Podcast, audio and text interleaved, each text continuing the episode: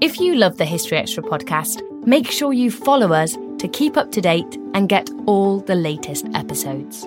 Thanks for your support, and I do hope you enjoy this episode.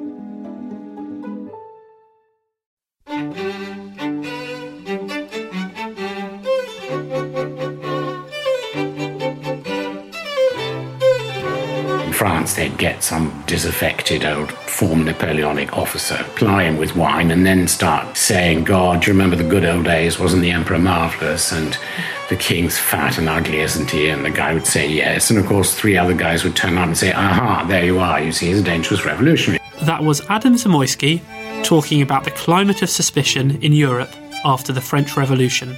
The maggots that were involved in the Buck Ruxton case persist to this day. They've been preserved and you can you can see the very maggots that fed on, on Mrs. Ruxton's flesh. And that was Val McDermid on forensic science through history. You're listening to the History Extra podcast from BBC History magazine. We're the UK's best selling history magazine, available from all good newsagents or via subscription.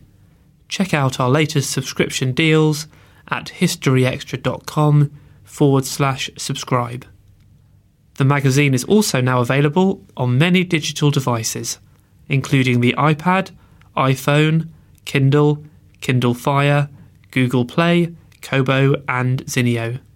Look out for us in your App Store or newsstand, or find out more at historyextra.com forward slash digital. Hello, and welcome to our final podcast of November 2014.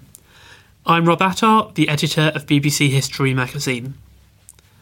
Our first interview this week is with Adam Zamoyski, a best selling British historian whose books range widely over European history. His latest book is Phantom Terror, which focuses on the period between the 1789 French Revolution and the Europe wide revolts of 1848.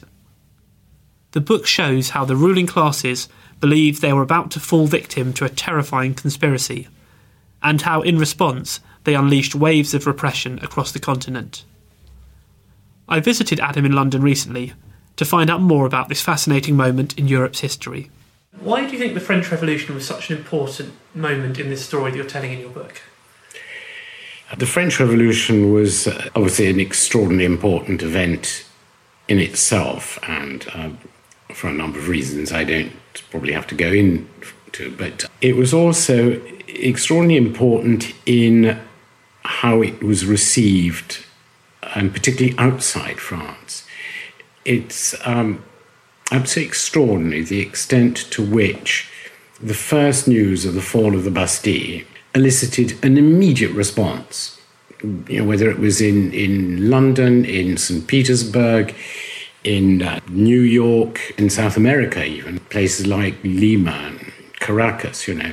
It was as though people had been waiting for a signal and it immediately polarized people. And those who thought that finally there was going to be a great change in the way the world was organized welcomed it and thought it was marvelous. And all those who had been fearing that the old system was under threat immediately saw in it, in this news, uh, the confirmation of their worst fears that all those reds under the bed, so to speak, had really been there all along and they were out um, in the open. And nobody really stopped to, to think, hang about, you know, okay, a mob got out of control. They stormed a, a redundant fortress which held seven old loonies who'd forgotten why they'd been put there. It was in itself a fact of no interest to anybody and no consequence. And yet, because of the way people interpreted it, it assumed huge importance. And uh, what interested me was the way in which uh, the, let's say, the conservatives, those who believed in the old order and feared change, interpreted this um, outbreak as confirmation of the existence of a great conspiracy of you know Freemasons. You know, some traced it right back to the Reformation or even Wycliffe and the Lollards, and um, the idea that there had always been these evil people plotting um, to uh, undermine the two pillars of, of, the established order, the church and the throne. The extent to which these people took this as absolutely, yes, that's it, that proves it all. And how they reacted and how politicians and societies throughout Europe reacted is very, very interesting because uh, for obviously the propertied classes and those who believed in the status quo, uh, they felt under threat and they felt immense fear, quite understandably. But quite soon, that fear began to turn into something else, particularly where the politicians were concerned, where they suddenly, whether consciously or not, began to see the uses of this fear. And we see this again and again in politics this uneasy line between governments rarely being afraid of a threat and at the same time cynically manipulating that fear to control society, to extend police power, to split the opposition, uh, make any politician who says, hang about, um, shouldn't we take another look, um, make him look treacherous and evil. The first example of this was, was Pitt's government, which, you know, Pitt the Younger was a reformer. In the 1780s, he wanted to reform Parliament. He wanted to get rid of the rotten boroughs. He wanted to do all sorts of marvellous things. He was a, a man of progress. And at first, he had no problem with the French Revolution. By 1793 4, he was exploiting the French Revolution and its fears. He was making hay out of the whole thing to suspend habeas corpus, throw people in jail without trial, concoct absolutely ludicrous uh, reports on how this country was um, threatened with revolution. Mm. And to perjure himself in the most frightful ways, um, and indeed to make war on France unnecessarily, in some cases, to do something which people didn't do, which was to foment and, and finance plots to assassinate the head of state of of an, okay, an enemy state, but even in you know they didn't do that with Louis the Sixteenth when they're at war or Louis the Fourteenth. You know that wasn't done. It was extraordinary how this great upheaval of the French Revolution suddenly seemed to bring in a new kind of politics. And it then rather took over governments and politicians and led them into sort of scaring themselves. And, you know, it's like telling ghost stories late at night. There's always a sort of fine line between you trying to scare others and actually getting quite frightened yourself. And this produced, particularly after 1815, when, when suddenly they got rid of Napoleon and theoretically the, threat of the French Revolution, and suddenly people like Liverpool and Metternich and Tsar Alexander and Louis XVIII and his ministers all felt they had to police Europe. And they worked themselves up into a frightful stew, and they imagined revolutionary activity everywhere. Um, for instance, in this country, you know, every Luddite who was just breaking machinery in the Midlands simply because he was starving was immediately branded as a revolutionary who wanted to decapitate the king. And by inventing this bogey, they sort of created a bogey which they began to fear, and it, you know, became a, a self fulfilling prophecy, which grew to enormous proportions Except then, when it did come to fulfill itself in 1848, um, it turned out to be a complete damn squib. Um, and indeed, the only throne that fell was the most liberal throne, that of Louis Philippe. So it's, it's a sort of extraordinary side effect of the French Revolution that this book is about, but one which is still with us and which has, to a very significant extent, distorted uh, everybody's view of politics ever since. If you read the papers, or particularly if you read political discourse, particularly on the left, there's still this obsession with the idea that there that there's one group, the haves, who are entrenched, the toffs, the people who, who own it all. And outside, beyond the walls, there's a sort of screaming multitude of had nots who want to destroy everything. Whereas, in fact, if you stop to think and look at what's going on around you, there are very few people want to bring down the system. Most people just want a rather larger slice of the cake for themselves. So that's one aspect of it, uh, which I found fascinating and which um, I found as I was writing this book. It didn't at first occur to me, but it did the more and more I researched it which is that it is extremely relevant to today, I suppose to any epoch, but certainly to the first decade of, of this century. The other absolutely fascinating aspect of this period and this subject, uh, which emerged as I was researching it, was the way in which fear affects societies and indeed governments. And in the first place, the way in which it, it generates a, a, a terrible need for intelligence to know what's going on. And the less that appears to be going on, the more people think must be going on. Hmm. And the idea that since it's difficult to get any real information, it must mean that the opposition is really well organized. The other th- is the way it also breeds this um, sense of paranoia and a propensity uh, towards conspiracy theory, um, uh, which develops a life of its own. And of course, what governments um, and politicians um, and rulers uh, felt they had to do was to um, create networks of intelligence gathering so as to know what was going on. And so they recruited endless people who um, were mostly completely amateurish uh, but above all, who had nothing to do because there was, in most cases, absolutely nothing to report. And as these people were, in most cases, paid by bulk, or at least because they were, or if they were, if they were actually employed on a regular basis, um, their employment was, you know, dependent on actually coming up with something. They couldn't repeat the report at the end of the week that as far as they knew, um, you know, Paris was completely calm and nothing was going on. Uh, they'd have been sacked and somebody would have found a better one. So um, they all invented and they all. I mean, we have endless admissions from um, people who worked in the police of the various countries that this was going on. And they did, they did two things. Either they just, just invented anything that came to mind, or else they set people up.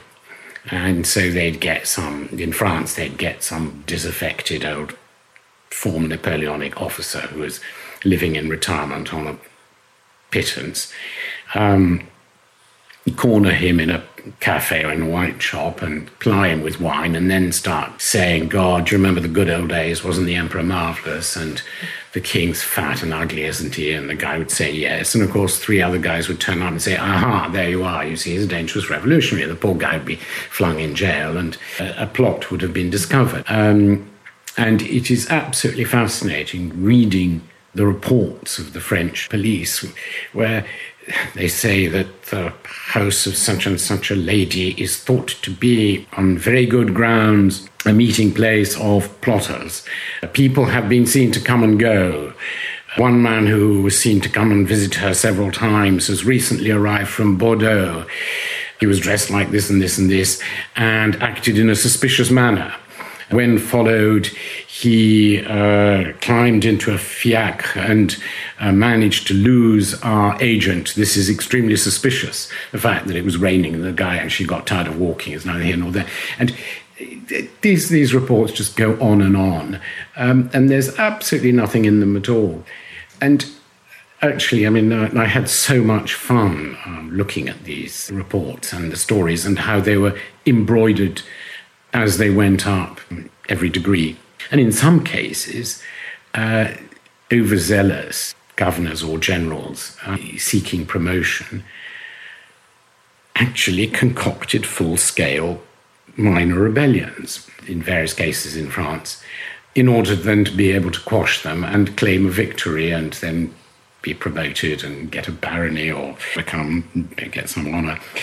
And the odd thing is that most of the people in power, most of the sensible people in power, if you read their reports and their letters and their diaries, were actually aware But most of this information was actually a load of rubbish. And yet this whole system functioned. And apart from anything else, it was socially very destructive because people were aware that everywhere there were these, they're known as, in, in France, they're known as mouches or mouchards. In um, Austria, they were known as blue bottles. There were these agents everywhere. And uh, so people didn't talk to each other, people were afraid of, of, of each other, people mistrusted each other. And, you know, it really and it, and it also contributed to a sense of instability in the end, which actually rendered disservice to the government because people thought, well, you know, if they're that worried, perhaps they're onto something. And uh, the, whole period was very much prone to a kind of febrile receptiveness, particularly the sort of 1815 to sort of 1830 period.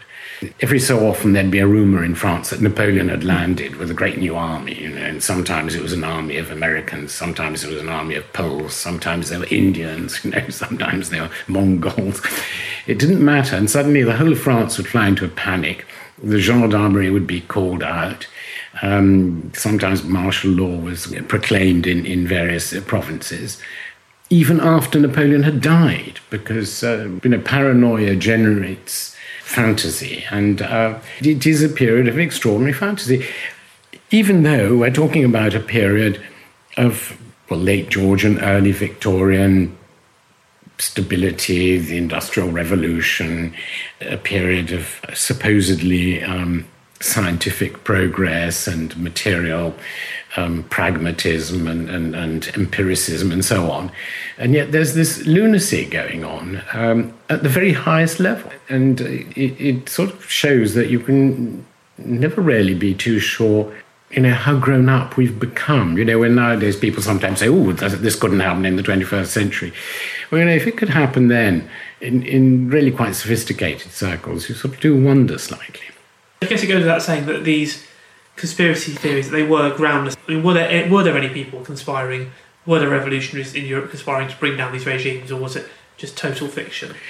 There were tiny numbers in uh, various countries um, who were undoubtedly plotting. Exactly what they were plotting remains really quite difficult. There's only a very few cases where we know that, that there was some kind of an idea or a plan you know, in France, there were disgruntled Napoleonic soldiers who sort of thought, well, if we call out a regiment at La Rochelle, and they thought that another regiment in Marseille, where there were another couple of officers they'd spoken to, or a couple of sergeants, were nostalgic for the days and Napoleon, that they might come out and so on. And in the event, when they did rise, they never managed, they never succeeded in calling out a single platoon, let alone a regiment. Uh, so the, the, plots were very little more than just dissatisfaction in that case. In places such as southern Italy, where there were oppressive regimes in, in force, there were plots to to overthrow the regime, which in fact happened in 1820. Um, but it was in order to install a constitutional monarchy, the same monarchy, but simply to oblige them to sign a constitution and get rid of some of the most corrupt members of the government. Uh, and in fact, most of the diplomats in Naples said, look, actually, the new government's much better than the old one, and, you know, this is fine. Uh, and and they've said, you know, if, if, anybody objects to any aspect to our constitution, we'll have, gladly change it. In Russia, where, where there was a sort of plot, the Decembrist plot, to, again, to supposedly get the Tsar to implement a constitution, although they didn't really have a blueprint. Um, all they did was uh, what they did in Spain continuity, which is stage what was known as a pronunciamiento, where troops would come out and stand in the square and say, look, we think this should happen, which was little more than, a, than your average demonstration in London. Uh, and indeed, it was dispersed with a bit of cannon shot. Uh, there was no attempt to fight anybody. There were some assassination attempts, but no more frequent than there had been under Napoleon or under the kings before the revolution, or, or than there always were.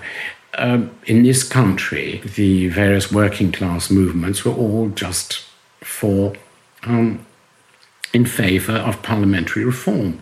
The Cato Street conspiracy, which was pretty much the only one that, that supposedly wanted, wanted to, to murder the cabinet and proclaim a republic, uh, was, it's almost certain, now it's been established, um, a, a, provocation by um, agents of the Home Office. And, you know, so, I mean, the threat was absolutely, well, it just wasn't there. It was so infinitesimal, it was not there. But it was fed, and certainly after 1830, uh, it did become a real threat, mainly because of the repressions, when every single more or less legitimate attempt to persuade or force governments to bring in constitutions or some kind of reform were repressed with violence and with troops, you know, after things like the Peace Peterloo massacre and so on. After all the the peaceful attempts had, had failed. In between 1830 and 1832 in this country, there was, for the first time, there was a, a real possibility of a French style revolution, but a sort of middle class revolution, um, which was entirely the work of Wellington's intransigence. The same was true of, of, France, where the 1830 revolution was entirely provoked by Charles X, uh, who threw out a challenge. He kicked the chambers, such as they were, in the teeth, literally, with his ordinances. In 1830, in, in, in Poland, the Tsar again said, I'm not going to negotiate with anybody until everybody's crushed. And the ruthless putting down of the Neapolitan and other Italian insurrections in 1820 and the Spanish one did force people into extremism. So by the mid 30s, this policy had actually created a rootless body of a sort of international of plotters, but they were so unbelievably incompetent and um, and few and far between that they represented absolutely no, no threat, even when they got together. And indeed, in 1848, when when they had ideal conditions, because the famines everywhere had produced such discontent that there were popular risings all over Europe, and they sprang into action thinking, oh, jolly good, we've got our revolution. Uh, it turned out that, you know, within a year, the whole thing had been had sort of burnt itself out, and nobody was interested in them at all. And people like Karl Marx hysterical. He just he, he chased around Europe trying to catch a revolution to sort of, as it were, to climb onto its back and, and couldn't make it. So the, the idea that there was this great, you know, the other obsession of people like Metternich, which was then swallowed hook, line, and sinker by um, both the Tsars of Russia, by the Emperor of Austria and the King of Prussia, and most rulers, even in the end Wellington, that there was a worldwide conspiracy, that there was this directing body sitting in Paris, which was like a sort of spider in the middle of the web, directing and tweaking things so that when one revolution broke up somewhere, just as the troops were off to march to quell that, another revolution would break out and so on. And they, um, they got so obsessed with this idea of this comité directeur, as they called it, that um, they even thought that when President Monroe recognized the South American republics and um, announced the Monroe Doctrine, they said, ah, he was directed from Paris. you know, I come back to this extraordinary aspect of the thing that these people created a fantasy semi conscious of the fact that it was fantasy and then swallowed it. And it's, a, it's um, an extraordinary exercise in self delusion, which is just fascinating almost um, from the point of view of human psychology, let alone history. There's another aspect in which this obsession with um, revolution had far reaching and extremely damaging consequences uh, for certainly for Europe and possibly the world, was the way in which the idea that since there was a conspiracy going on somewhere in Europe's underbelly, absolutely any kind of innovation or any manifestation of, of anything new or reform of any kind was necessarily dangerous.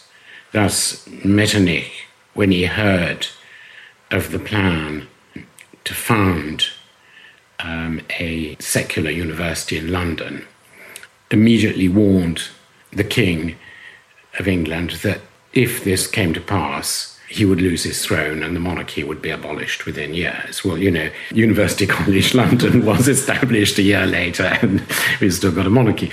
Um, and but this went far, far deeper, and it meant that, for instance, in Austria, the authorities discouraged uh, from the 1790s onwards, they discouraged uh, the establishment of factories because factories created a proletariat which was ruthless and could be used for revolutions. They discouraged trade because, of course, people who traveled were suspect because they could spread information, pass on messages. So there were great restrictions placed on movement of people. And of course, they censored literature and to such an extent, and indeed publication and bookshops.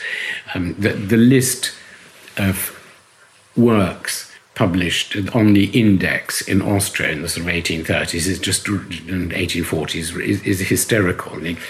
And of course, it turned Austria into what people used to call the China of Europe. It became a dead society where people were afraid to talk. People were afraid to write anything in letters because all letters were intercepted. People couldn't read the latest literature. Indeed, they couldn't read the latest scientific literature because that was subversive. So, no doubt, very great Austrian minds didn't contribute, weren't allowed to contribute to um, the development of, of, thought, and so on and so forth. And of course, it became industrially a very backward place, and so on. Uh, in Russia, well, one hardly needs to, to, point to um, what the consequences are. A, a, a, world shut off, a society that was arrested in its development, which was the Russians were not allowed to, to travel to Paris because they might get um, infected by revolutionary ideas. And all over Europe, uh, people were, literature was stymied, ideas were rendered dangerous, uh, and in this country, we were pretty fortunate in that in that there was minimal uh, censorship and minimal restrictions. In most other countries, uh, they they had a huge impact. But even in this country, it's been argued that the repressions of the 1790s and the early 1800s actually uh, wiped out a whole generation of potentially important literary figures who were just so depressed by being thrown into jail every five minutes, having their papers searched and, and burnt and confiscated, that they gave up writing. So the consequences of this strange phenomenon that I write about were immense and far reaching. And so by the time we get to 1848, how much more oppressive were these kind of European regimes than they had been before 1789? Had, had a real sea change taken place, or had they already been quite repressive? In 1789, uh, the whole of Europe was modelled on a system of, of really arbitrary top top down government. It, it, varied from country to country, and in some cases, arbitrary power was in the hands of a monarch, sometimes in the hands of a camarilla of ministers around the monarch, because uh, the monarch in, in, said case was too idle to do anything except go hunting and play with his mistresses and would hand over to a minister or a couple. Or, as in England, uh, much more in the hands of a whole landed class, which um, not only through parliament but also through local justices effectively uh, ruled the whole country much as it uh, wished.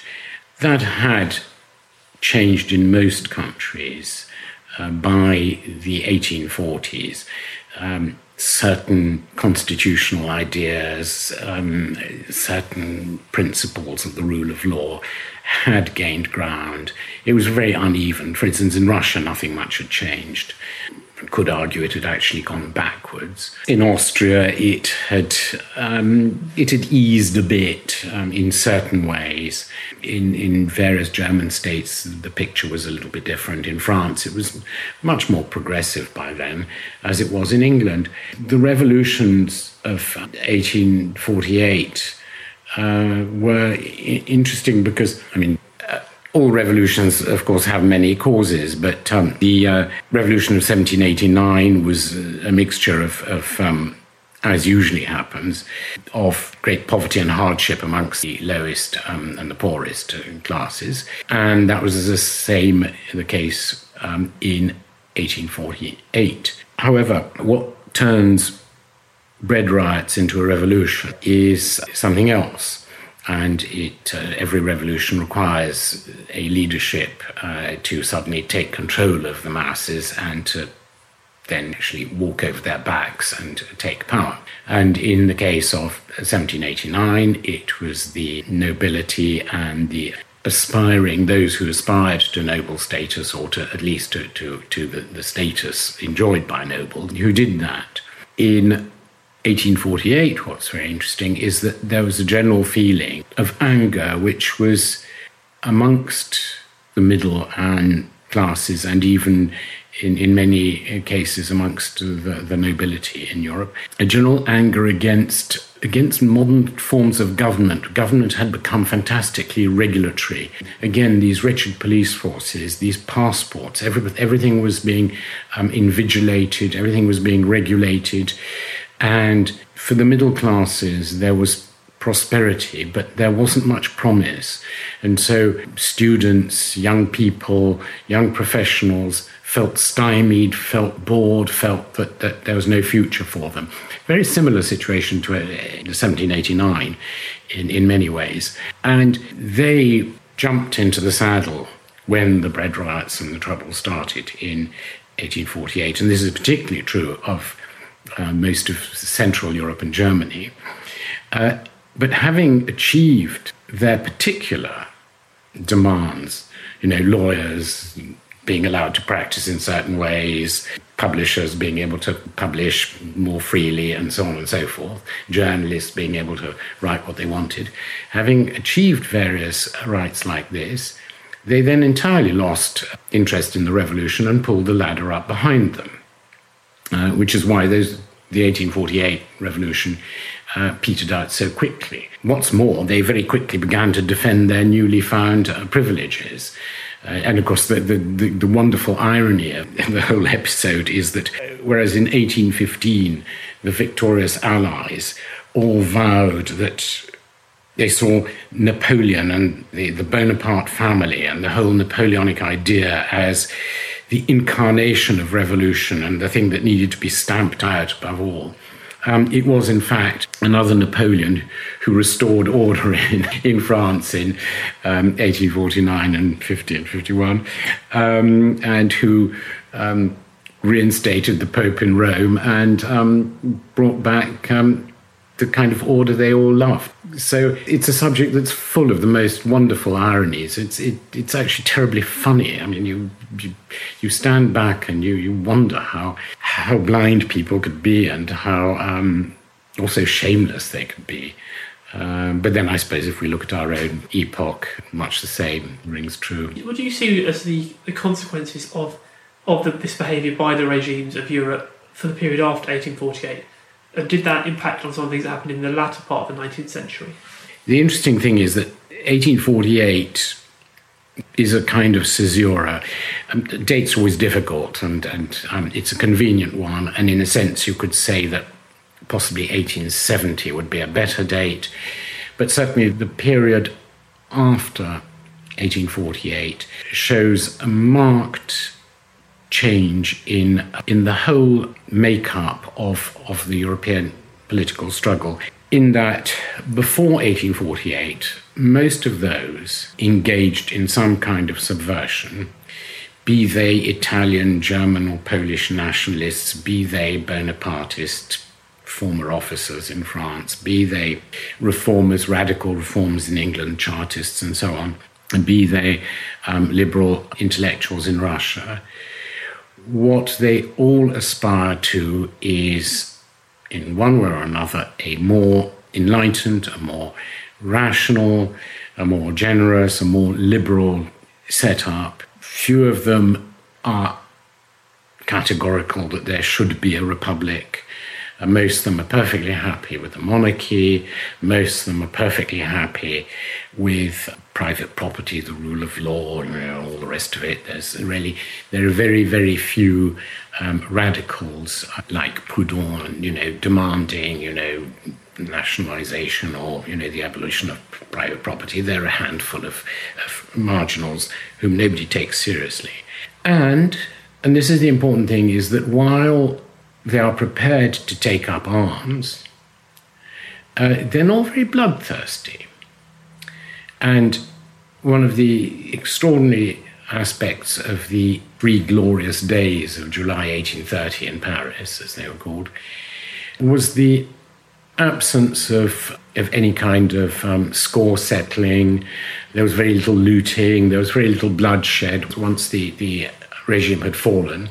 Everybody took to celebrating, and there was a great sense of fraternity between and aristos and street urchins, and um, you know everybody notes this. And the same is very largely true of most of the the upheavals between 1815 and 1848, and indeed of many of those of 1848 itself. But then the mood of the subversive changes, and increasingly you get these conspirators and and revolutionaries uh, throughout Europe, but you know particularly in Russia and Germany, who are really vowed to destruction and mayhem. Um, people who really believe in assassination, in murder, in really do believe in bringing the whole system crashing down. In fact, the, the, the forebears of the Bolsheviks, who go back not to their pedigree isn't of a nice liberal 18th century idea of constitutional government. Their pedigree goes um, reaches back to Robespierre and blood and terror in order to bring about social justice. And their ideas of social social justice uh, became quite extreme. And so, in a sense, you could say that uh, all this demonizing of conspiracy and of any kind of uh, liberal leanings only uh, created a worse monster. I know it's earlier on in the book you made the point that you don't want to just draw explicit comparisons between then and now. But do you think there are any lessons that policymakers of today could take from this period when it comes to dealing with an apparent threat or a, a believed threat? I find it difficult at times to resist uh, drawing parallels between what I was writing about and some of the events that have taken place in our own country in the last 15 years.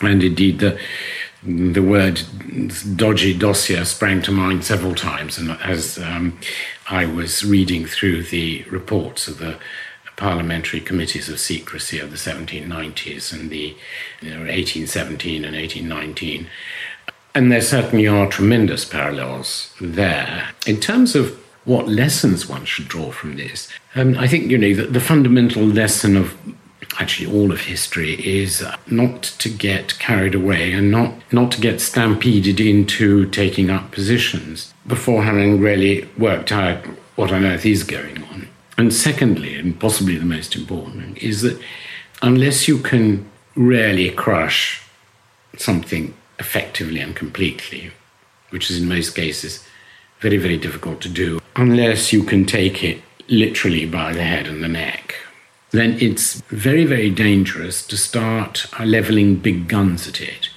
uh, because it almost invariably nourishes whatever opposition, conspiracy, resistance there is. It inevitably creates um, martyrs and, and which help the cause because the scattergun approach inevitably hurts innocent people and brings in people who would otherwise never support such a cause. And that is uh, why very often um, terrorist groups exploit this by, by planting themselves and their positions amongst innocent civilians who don't necessarily support them. Because when the ruling power then bombs that and kills a whole lot of civilians, their families then join the cause. Um, and that's a, an old, well tried tactic. But above all, I think that the, the greatest lesson that comes out of this is that, you know, what is extraordinary about this whole period is that we're dealing with extremely intelligent people. Prince Metternich was a very, very intelligent, well read man who had seen war and peace. He had met some of the most extraordinary people of his time. He'd met and negotiated with Napoleon. He'd been through some extraordinary events. He'd run a very complicated monarchy. He'd saved it. He'd been an extraordinary diplomat. He'd been a very, very good administrator in many ways. And yet, his real problem was he lacked imagination. And he lacked the ability to sit down and say, well, okay, Clement, now let's just go back right to the beginning and think again. Who are these German students who we've been chucking into jail? And these Italian carbonari who we've been sending down for 15 years, hard labour. What do they actually want? You know, are they that, really that different from me? Are they really mad dogs who can't be cured? I mean, and in so many cases, had he been able to do that, he would have realized that most of these people were completely harmless if left alone. And particularly in the case of, of the Italian nationalists of this period, if they'd been allowed to go to the opera and then come out and sing patriotic songs in the square afterwards and then go and sit in the cafes making patriotic speeches and then go home to bed, there'd have been no problem. But the minute they started being arrested and subjected to most ghastly tortures and, and um, jail sentences, uh, they became martyrs and they had to get serious. And that's true of, of um, most of the German students actually were, there was a simple fact that there were too many universities in Germany churning out too many ambitious young people who couldn't find jobs because there wasn't a German state. And so there wasn't the forum on which they could shine, and there weren't jobs for them. And so they became revolutionaries, or at least discontented people, eager for change. And I think that very possibly now, every time when some kind of new terrorist movement appears on the scene, possibly, I don't know, but very possibly, our authorities immediately jump to conclusions which may not be uh, entirely correct and possibly a closer look at what's going on and certainly in the early stages would certainly indicate a, a more sensible response. Obviously at, at, the moment we're dealing with, with something which is very different because it's uh, in large measure a religiously inspired set of uh, movements and, and, and they've developed a life of their own which of course had people taken notice earlier um, might not have happened. But still, I think the, there seems to be an enormous amount of overreaction by everybody concerned, uh, which doesn't seem to be yielding the right fruit. And, and I think that that is certainly the, the lesson to be drawn from this book. And I think a bit of reflection and certainly a bit of imagination is always a good thing in politicians. That was Adam Zamoyski. Phantom Terror, The Threat of Revolution and the Repression of Liberty, 1789 to 1848, is out now in the UK, published by William Collins. In the US, it is due to be published next February by Basic Books. This episode is brought to you by Indeed. We're driven by the search for better, but when it comes to hiring, the best way to search for a candidate isn't to search at all. Don't search, match with Indeed. Use Indeed for scheduling, screening, and messaging so you can connect with candidates faster. And listeners of this show will get a $75 sponsored job credit to get your jobs more visibility at Indeed.com slash History Extra. Just go to Indeed.com slash History Extra right now and support our show by saying you heard about Indeed on this podcast. Terms and conditions apply.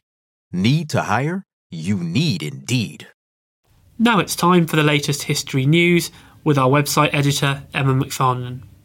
The Sainsbury's Christmas advert which depicts the 1914 Christmas truce, quote, confuses people about why the war carried on and perpetuates myths about the conflict, First World War expert Mark Connelly has said.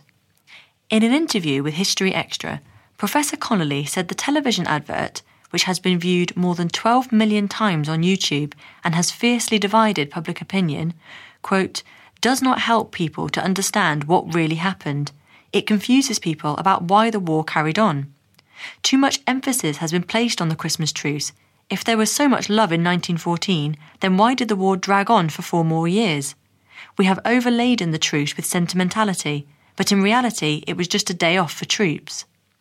He continued, The advert is accurate, but for very few soldiers. It is a snapshot presented as a panorama. In reality, the truce can be localised to just one or two battalions.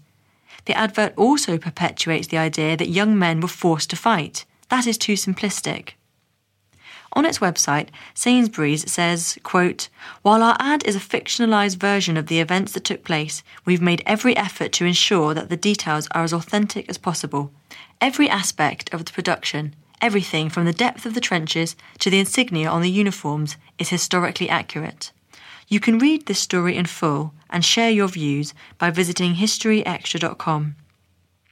In other news, Napoleon's hair is to be put into limited edition watches. According to the Telegraph, half millimetre slices of the Emperor's locks will be placed inside a series of 500 watches. The hair was part of a 1,000 piece trove of Napoleon memorabilia belonging to Monaco's royal family, auctioned off earlier this month near Paris. The watches will sell for around 8,000 euros, which is the equivalent of about £6,350, says DeWitt Watchmakers. Meanwhile, an American historian has claimed that the first Thanksgiving dinner took place half a century earlier than was previously thought. While tradition holds that the first Thanksgiving was celebrated in 1621, when English pilgrims at Plymouth Plantation in Massachusetts shared a harvest with their Native American neighbors, Michael Gannon told Florida Today that the first such meal was actually eaten in 1565. On the 8th of September that year, Following a religious service, Spaniards shared a communal meal with a local native tribe, says Gannon. You can read other surprising Thanksgiving facts at historyextra.com. Thanks, Emma. And now we have a short advertisement break. This winter, don't miss the blockbuster exhibition Conflict, Time, Photography at Tate Modern. From seconds after a bomb is detonated to a former scene of battle, years after a war has ended, this innovative and moving exhibition focuses on the passing of time, tracing diverse and poignant journeys through over 150 years of conflict around the world, seen through the camera lens. Conflict Time Photography is open now. Book your tickets today at tate.org.uk. Before our next interview, I'd like to quickly mention our next reader events, which are taking place in March next year. On the 21st and 22nd of that month, we're holding two day events themed around Magna Carta and Waterloo. At each event, you'll get the chance to hear from a selection of expert speakers and enjoy a buffet lunch. For more details and tickets, please visit historyextra.com forward slash events. And as always, BBC History magazine subscribers will get discounted entry. Scottish crime writer Val McDermid has been solving fictional crimes for many years. But her most recent book, Forensics The Anatomy of Crime, looks at the people who do it for real, examining the history of forensic science from its early beginnings to today's groundbreaking procedures. Our features editor, Charlotte Hodgman, caught up with Val to find out more. So, Val, what is it about forensics that, that holds such fascination for you?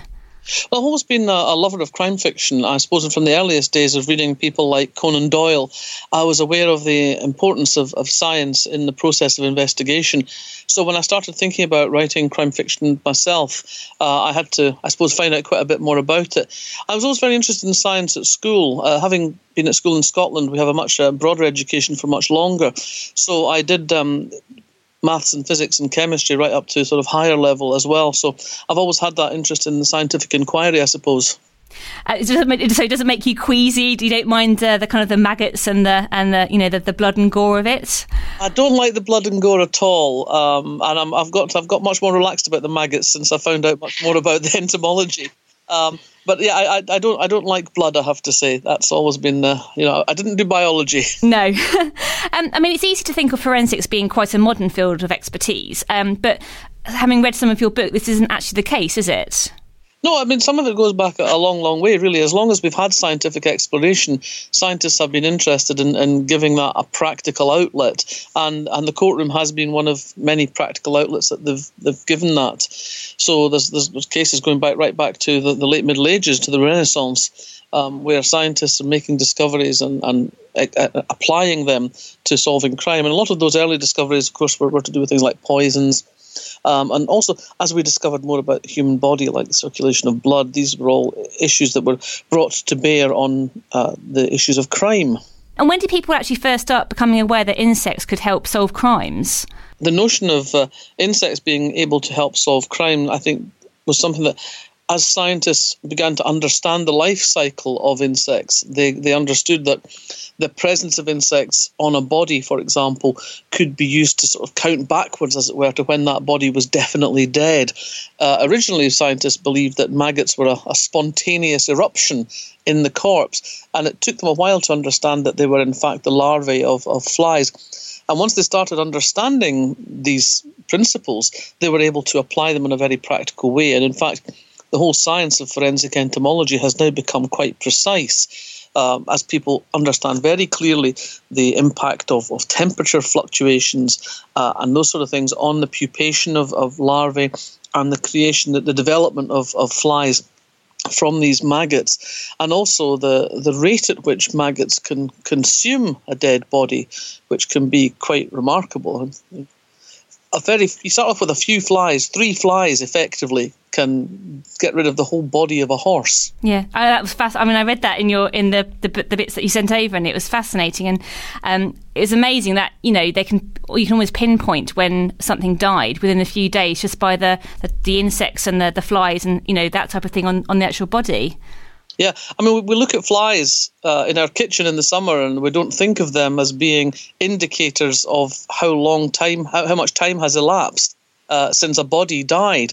But in fact, those those flies can be very precisely calibrated, and not just uh, one set of flies also the, the flies have a, a, very specific order in which they visit a corpse. So you have one wave of flies the blowflies then you have other flies whose whose mouths if you like are geared up to a different sort of eating. It's all really quite disgusting when you think about it but it is also very scientifically precise. So an entomologist can look at the population on a dead body and tell very precisely what stage it's at and how long it's been there and what's been going on I think one of the most fascinating cases uh, that I came across in this field was um, the pupal cases, the, the, the, cases from the, the maggots, if you like, of, of a particular fly were found in a, in a house. And when they were analysed for DNA, they found the presence of cocaine. Uh, and then they, they analysed further, and they were able to say that these particular maggots had fed on a particular individual because the maggots have sort of um, have, have quite rough mouths and they tear at the flesh of what they're eating and some of the DNA had remained trapped in them as they became pupae. And so by by just looking at the cases of these pupae, the police were able to say there was a murder here and this is the victim. And what do you think has been the most important breakthrough in, in forensic science? I don't know. I think most people would probably say DNA. Uh, and that, that is a huge breakthrough because that enabled identification to be made on a, on a, on a vast scale that was, was impossible beforehand. But I think um, elements that are also quite important are the whole areas around which we can identify human bodies. And a lot of that is to do with, uh, I suppose, the, the, the skeletal remains so you can take the skeletal remains of a body, and, and, and now you can tell where the mother was when that person was being carried in the womb. You can tell where they were living when they were six years old, where they've been for the last seven years or so. And all these elements of actually being able to identify remains, I think, have also become hugely important beyond the narrowness of the DNA. The analysis of skeletal remains um, as part of legal judgments took place quite a long time ago. It's not a recent thing, is it? Yeah, I mean, the, the, there's there are two elements. Also, looking at skeletal remains, you can look at you know the, the sort of analysis using big machines like mass spectrometers, but of course also there are just the physical uh, things that a skeletal remains tell you about a body. And you know there've been cases as far back as the the 12th century in China where a coroner reached a judgment on on a identification of a body because of the peculiarities of the rib cage. Someone was described as being pigeon chested, and, and when they, they found the, the remains, this was indeed someone who had been pigeon chested, so they were able to establish that this was indeed the missing person. Yeah. And what sort? How did you go about researching this? Did you actually have to do sort of um, physical research? Did you did you sort of shadow a forensic scientist? How did you go about it? Um, well, I went and talked to forensic scientists. Um, every, every chapter fo- focuses on a specific discipline within forensic science, and I went and, and spoke to people who, who do this as their everyday bread and butter. It's it's the thing they do. It's the thing they're passionate about, and um, I had them take me through what it is they do and how they do it. I went and looked back at the, the, historical roots of those particular scientific disciplines and, and put together a narrative based on that, drawing in obviously original cases. Um, so trying to give a flavour of how the disciplines got started and, and how they had developed and where they're at at the moment. I think uh, when you, when you talk to the people who actually perform these scientific uh, experiments and, and, and make these discoveries and make these steps forward and, and, and apply them to the, the criminal cases that they, they get involved in. You understand that uh, they understand there's a history behind this and they're also driven by the desire to, to carry it forward. They all know this is not the end of the road for their particular discipline. They all want to drive it forward. Mm. And when you were writing and, and, researching the book and talking to these people, did you gain a sense of how perceptions towards those who've who've used forensic science, um, th- you know, through history, um, ha- have changed over time? Um, I don't know. The scientists have changed very much. I think they've all been driven by by a passion, um, and I think it is um, both that passion for uh, getting to the scientific truth, but also for making the science work I, I think what's interesting about forensic scientists is that they're not just interested in abstract theory. They're not just interested in knowledge for the sake of knowledge. They're interested in knowledge that allows us to do things better, that allows us to achieve results better. Um, and and I, I, you know I, I, wholeheartedly support that. Mm. And and can modern forensics um, be used to solve you know crimes that are centuries old? Um, I don't know about crimes that are centuries old, but they're certainly being used to solve crimes that are of more recent history, if you like. The sort of whole idea of cold cases, where crimes are now being resolved because somebody's grandson or somebody's nephew commits a crime now, and through familial DNA analysis, uh, they're popping up with results from, from murders and rapes that go back 20, 30, 40 years. Um, so there's definitely uh, a sense in which those crimes of the past are being resolved. I think for older crimes that it becomes much more problematic. Um, but certainly there are there are ways now of, of examining ancient remains like the Richard III body in the Leicester car park, you know, through DNA analysis and through examination of the skeletal remains, we're able to say definitively this is Richard III. So I don't know if you'd count that as a crime from the past, but it's certainly an interesting historical case from the past. Yeah, so it sounds like there's a lot more to be done with forensics then. So there's there's always room um, for examining cases and, and, and looking again at, at the received wisdom. Uh, it's quite interesting, I suppose, with, with the case of, of murders as well, because we've we've tended to um, hang on to, if you like, the sort of the, the, the, the remnants of murders, if you like, the, the, the, exhibits in places like Scotland Yard's Black Museum. They've kept things from, from murder cases from long ago. So it may well be that if forensic scientists ever get a spare minute, these some of the cases they could investigate. Um, are there any early landmark cases that stood out for you while you were researching the book? I think one of the cases that certainly fascinated me even before I came to write this book is the Buck Ruxton case in the 1930s. And that case really is a standout for me because it was one of the earliest examples of several forensic disciplines being applied to one case to come to a resolution of what at the time seemed a, a, a completely mysterious puzzle. Um, these human remains were found by the side of a, a stream in, in Scotland, uh, and to application of um, various forms of, forensic.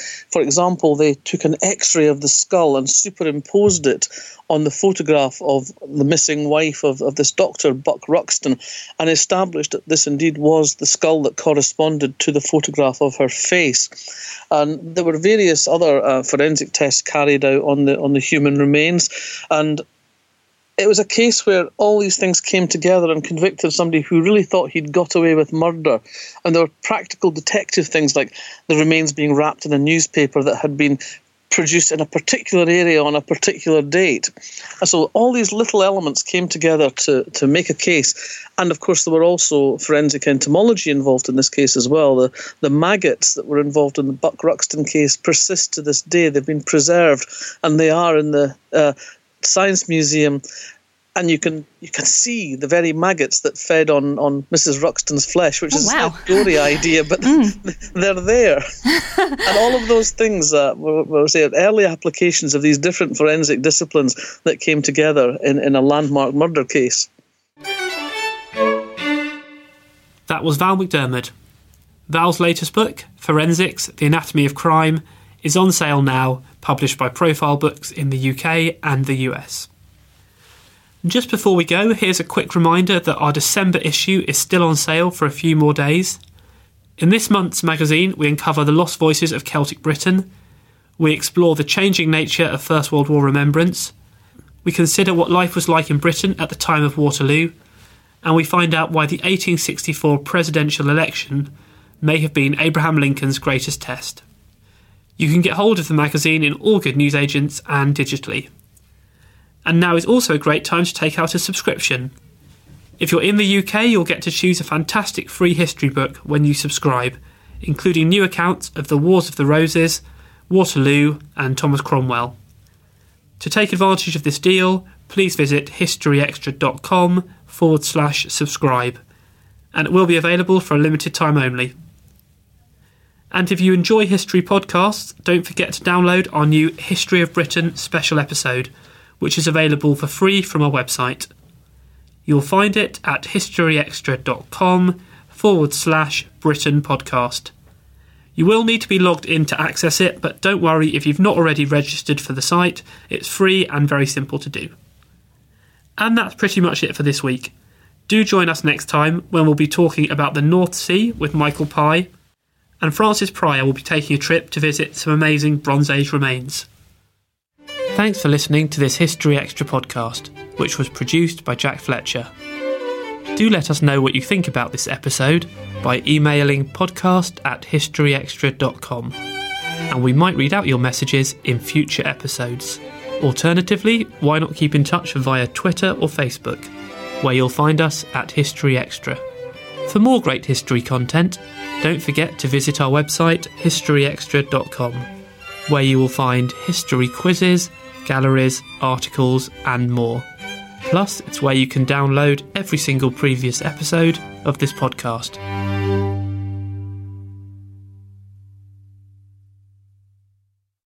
A collision between a Chinese jet and an American spy plane.